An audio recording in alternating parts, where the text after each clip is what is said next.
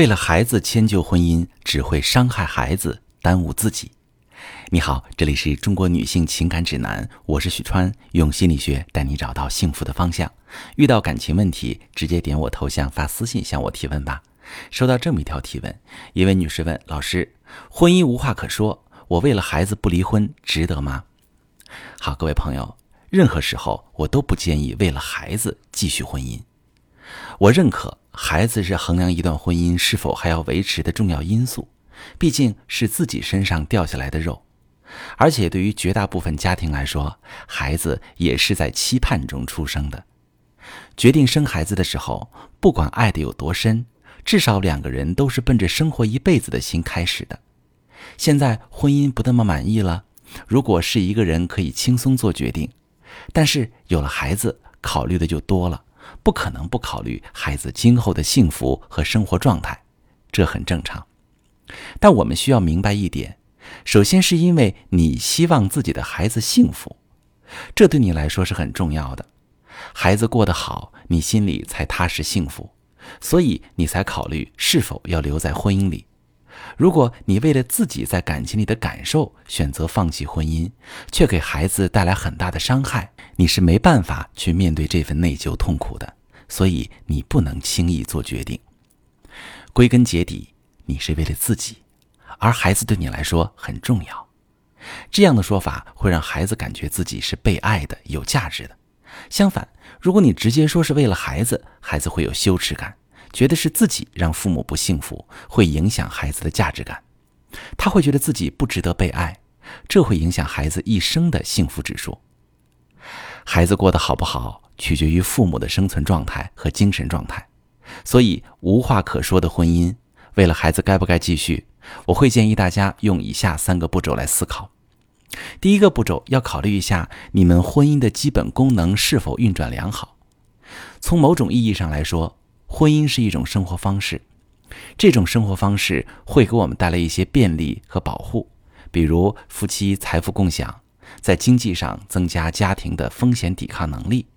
比如合作育儿，让孩子感受母性和父性的不同力量，时间上互相配合，又比如在家庭遇到灾难、疾病等困境的时候互相扶持，当然也包括精神的交流，两个人有话可说，有爱可做。人到中年，大部分婚姻都很容易陷入无话可说的状态。很多时候夫妻两个人的工作压力都很大，各忙各的，晚上回家又要搞孩子作业、收拾家务，精疲力尽。交流基本上变成几点下班，该交水电费了，谁送孩子，会觉得根本没有感情流动了，让人想逃。其实，如果婚姻的基本功能运转良好的情况下，离婚并非必要的，换一个人未必就好。这个时候需要制造一些新鲜的东西出来，打破婚姻平淡期的一潭死水，夫妻就能重新亲密起来，拥有新的激情。那要不要离婚，要考虑的第2个因素就是，如果离婚了，你是否能够比现在过得更好？如果你评估之后发现婚姻的功能发挥的有限，比如老公除了挣钱啥也不管，你平常也差不多是一个单亲妈妈的状态，全责照顾孩子，而且因为这种无话可说的状态又过得非常压抑，不开心。虽然老公还能挣点钱，但是也不多。这个婚姻能够给予你的有限，食之无味，弃之可惜，但是待在这里你又总是想逃。那你可以问自己第2个问题，如果离婚了，我是否能过得比现在好？如果你确定自己离婚之后，至少可以比当下婚姻里的状态过得愉快满足，那不用犹豫，可以立即选择。如果不能的话，咱们可以两手准备。一方面是婚姻当中很多不满足是可以改善的，不管是夫妻无话可说的平淡，还是老公育儿投入少，分析状况，对症下药。另一方面，思考自己如果离婚，影响幸福值的短板是什么，婚姻当中有什么资源可用，提前修通这块短板。比如说婆婆能看孩子，老公有钱，那你就让他们各自投入，你用时间资金先去提升自己的赚钱能力，再做打算。总而言之，在对自己和婚姻充分了解的情况下做好规划，你就不会纠结了。那我们第三个判断的依据就是，如果不离婚，留下是最优选择，你能做点什么？人容易陷入无力感，婚姻无话可说不幸福，可是又放不下孩子，我没法选择，我很痛苦。